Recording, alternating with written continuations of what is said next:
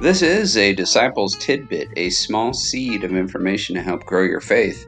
My name is Craig, and I'll be your host today, and I invite you to sit back and enjoy this mini episode.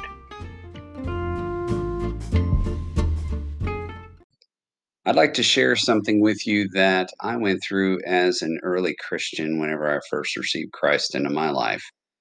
I had a few people tell me that I had to speak in tongues. Well, I should back up for a second. That I needed to show evidence of being filled with the Spirit as evidenced by speaking in tongues. And this caused a lot of a lot of anxiety with me because of course I wanted to be sure I was saved and I didn't want to think, you know, well, maybe I'm not, you know, maybe I should seek this gift. And I actually did pray that, you know, God, please, please let me speak in tongues because I want to prove that I'm saved. So caused a lot of turmoil with me in my early Christian um, years and months. So I kind of wanted to go over that today in case there are still certain people out there that are propagating this particular idea. The idea sounds is very sound because it does talk about, I can't remember the book right now, the scripture citation, but it talks about how if we have not the Spirit of Christ, we are not of His. Okay. Basically, it means if we don't have the Holy Spirit, we're not saved. So, of course, you need to prove that, right? So that's proven by speaking in tongues, and they support this by the book of Acts. Many times, whenever people believed in Jesus Christ and the Holy Spirit came upon them, they actually did speak in tongues. There was one example where this didn't happen. Can't remember it offhand, but no. I'm going to come on record right now and say that it is not essential to speak in tongues to show that you're filled with the Holy Spirit. And I'll, I'll explain why. I understand in the book of Acts that that's what happened. However, you have to understand that the new covenant was newly established. We are talking Jesus had just ascended to heaven and put the apostles in charge of building the church. And this was a brand new thing God was doing. And what was happening was when they spoke in tongues, they didn't speak gibberish. They actually spoke other languages they'd never learned. So, in other words, it would be like if I was in, let's say, Greece, for example, and I was, you know, touring somewhere over there, and if I, it would be all of a sudden, if I started speaking fluent Greek, I've never studied Greek. I have no idea how to say one word in Greek. It's all Greek to me because I don't understand it, let alone speak it. So these people, it was actually the day of Pentecost. It was a it was a Jewish festival when this happened. And Peter gave his little sermon and people received the Holy Spirit and they said, "Guess what? This these people are crazy. What's going on?" But others said, "We're hearing them in our own languages." So it wasn't a factor of they were speaking a heavenly language or a prayer language or something like that. They were actually speaking real languages that were in the world at that time that under, other people readily understood. So it was a huge sign that this is something God was doing.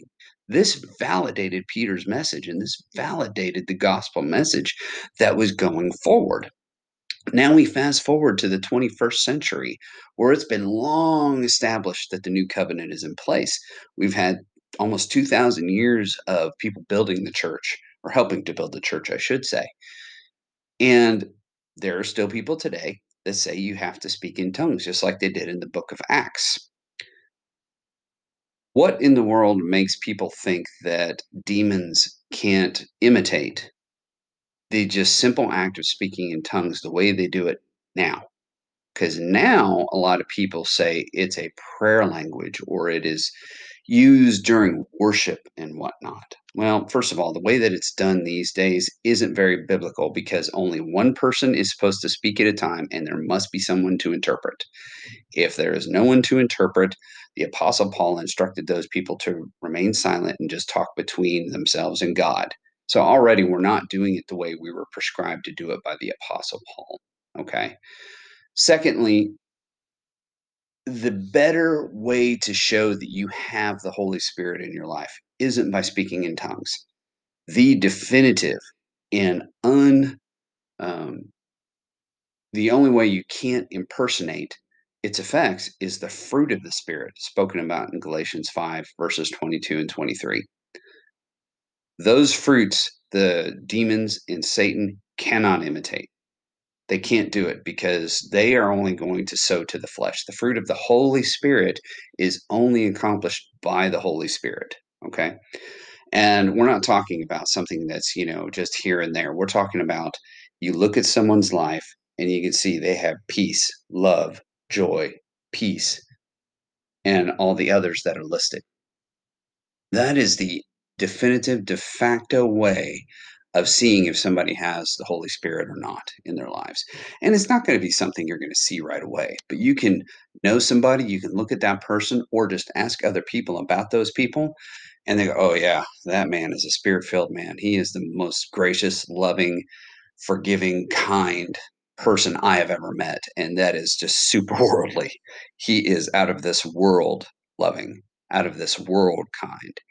That is how we know that somebody has the fruit of the Spirit, not because they speak in gibberish and claim that they're speaking in tongues. That's something that the demons can most readily imitate.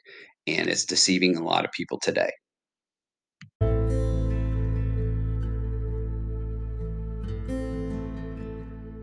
At this point in the podcast, I want to reach out to you. And if you have never done so, if you have never entered into a saving relationship with God through the Lord Jesus Christ, I want to invite you to do that today. All you need to do is believe. Believe that Jesus was who he said he was. He was God in the flesh. Believe in your heart that he died for your sins and rose from the dead. Confess him as Lord. And the Bible says that you will be saved if you do that. If you truly believe in your heart that Jesus is who he said he was, and that he did exactly what he said he would do for you, you will be saved. It is simply that easy. A lot of people say prayer, prayer. And that's great to confess and put your mind and your heart and everything through a process, if you will, to be able to embody what's already taken place in your heart. By simply saying, Lord Jesus, I believe that you died for my sins. I believe in my heart that you were raised from the dead, and now I confess you as Lord.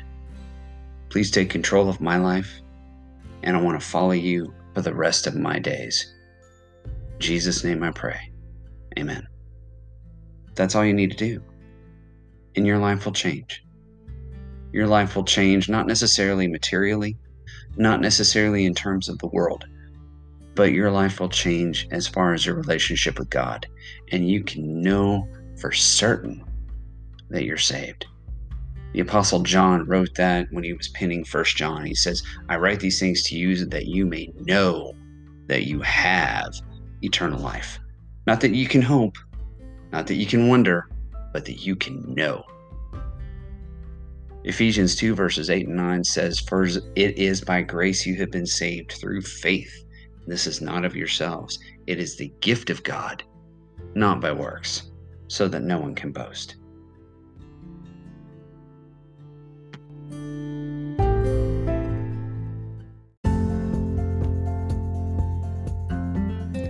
If you did receive the Lord Jesus Christ into your life right now, I would love it if you would contact me, but don't worry, I'm not going to ask for any money or to have you join any organization or anything like that. I just want to get some helps available to you to help you grow in your faith and to start this journey with the Lord that you've started on. Or if you just want to contact me for any reason, for comment or commendation or whatever, I am on two social networks. One is Twitter, one is Minds, M I N D S. And the handle is the same with both. It's Disciple POV. That's D I S C I P L E P O V. I'm also on email, the same handle at gmail.com. I would love it if you contact me, and I look forward to hearing from you.